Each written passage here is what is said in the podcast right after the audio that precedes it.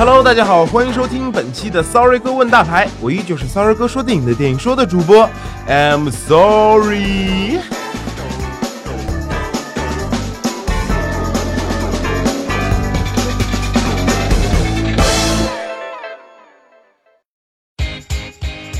那做客我们本期节目的嘉宾呢，是二零一六年度大戏《芈月传》中秦国大公主梦莹的饰演者毛俊杰。首先，先给我们喜马拉雅的听众朋友们打个招呼吧，俊杰。Hello，大家好，我是毛俊杰，我在《芈月传》中饰演的是秦国大公主梦莹。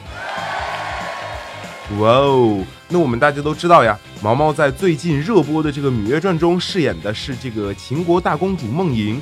那不知道毛毛对梦莹这个角色有怎样的理解呢？就是你认为梦莹是怎样一个人物呢？梦莹这个角色可以说是芈月的又一面镜子。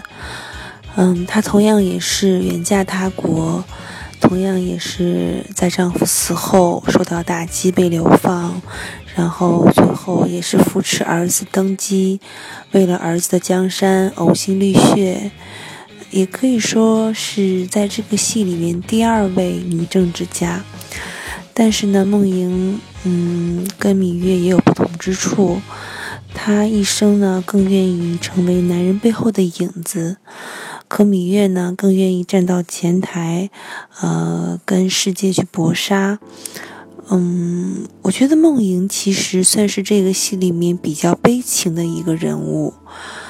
他虽然有爱的人，但是呢，但是他为了国家利益，嗯，不得不去，嗯，把那段感情埋在心底。他为了国家利益，不得不嫁到燕国，跟一个老头儿啊，而且还有残疾在一起，嗯，挺悲情的一个人物。嗯，我觉得可以用“隐忍”这个词来形容他吧。嗯，他他身上其实也有坚强的一面，就是说，我觉得虽然嗯命运很坎坷，嗯，他的一生颠沛流离，但是呢，她还是一个骨子里面很坚强的一个女人。嗯，那你觉得梦莹的性格有哪些地方和你是比较像，然后又有哪些地方比较截然不同呢？嗯，跟我不像的就是到了后面，嗯，他跟芈月有了误会，然后呢，也不会直接讲出来，藏在心里面，而且有自己喜欢的人，也是没有去大胆的讲出来。就是不像我，我是比较直接的人，心里想什么都能直接就说出来，嗯，所以他这一块的性格跟我不太像，而且最后因为经历过这么多事情，有点变得有点小忧郁吧，啊，你跟我也很不像，我还是比较乐观的一个人。嗯，那其实，在这个剧里面，大公主和孙俪饰演的这个芈月，应该算是跨辈分的这个好闺蜜。那在私底下，毛毛和孙俪的关系怎么样呢？现在还会有联系吗？嗯，孙俪是一个特别特别用功的女演员，特别认真，而且真的，我跟她有对手戏嘛，真的感觉戏特别特别棒，台词也很好。嗯。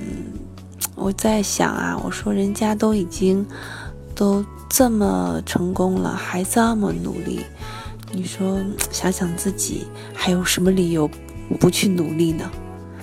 而且他人也特别好。我记得有一次在象山拍戏的时候，突然天特别冷，然后我没有带厚的衣服。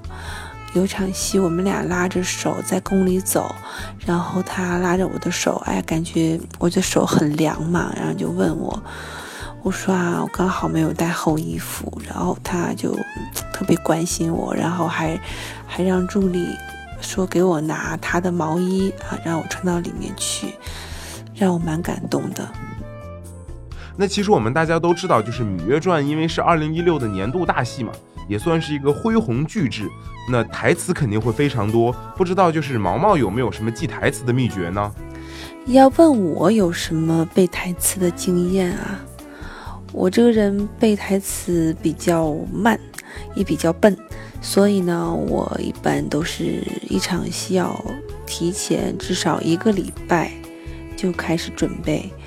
嗯，我先是就是背下来，然后呢，背下来以后就在一个纸上去默写下来，有点像我们小时候嗯背文言文呐、默写课文这样。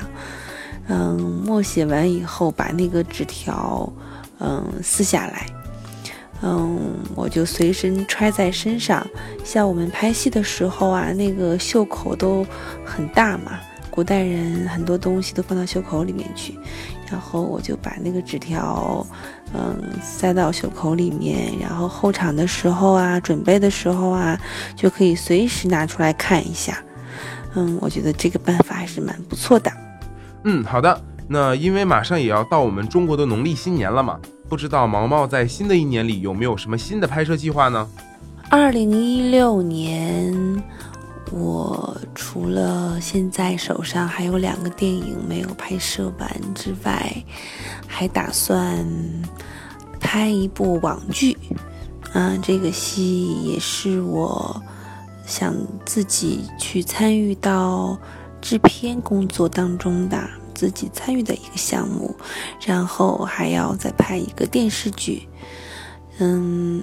然后其他时间我就想多给自己放点假，多出去玩一玩啊什么的，啊，要劳逸结合嘛。那我们大家都知道嘛，就是乐视最近除了《芈月传》之外，还有一部网剧也正在热播，叫做《太子妃升职记》，不知道毛毛有没有看呢？我还没有来得及看《太子妃升职记》啊，因为《芈月传》太长了。我每天现在在追《芈月传》都来不及呢，感觉自己时间不够用的。我想追完芈月以后再去追太子妃。嗯，那我们大家都知道呀，其实毛毛也是当年演这种小成本的这个电视剧出道的，就是当年的芒果台的《丑女无敌》嘛。那当年的《丑女无敌》其实应该有长达两年的拍摄时间。那当时和这个剧里面的王凯交流多吗？他生活里面是一个怎样的人呢？跟凯凯交流蛮多的，我们关系也蛮好的。在生活中，他是一个特别阳光的人，然后一个阳光大男孩儿，嗯，而且他也很爷们儿，然后喜欢照顾女生，很细心，很体贴，嗯，性格非常非常好。反正我觉得他是一个真的很棒、很棒、很 nice 的一个男人。哇哦，那现在和王凯还有联系吗？有没有想过和王凯就是再来一次合作呢？我们当然有联系啦。嗯，如果有机会的话，还想再合作。至于拍什么呢？我觉得这个不重要，关键是老友相聚，在一起拍摄的过程中应该是很欢乐的。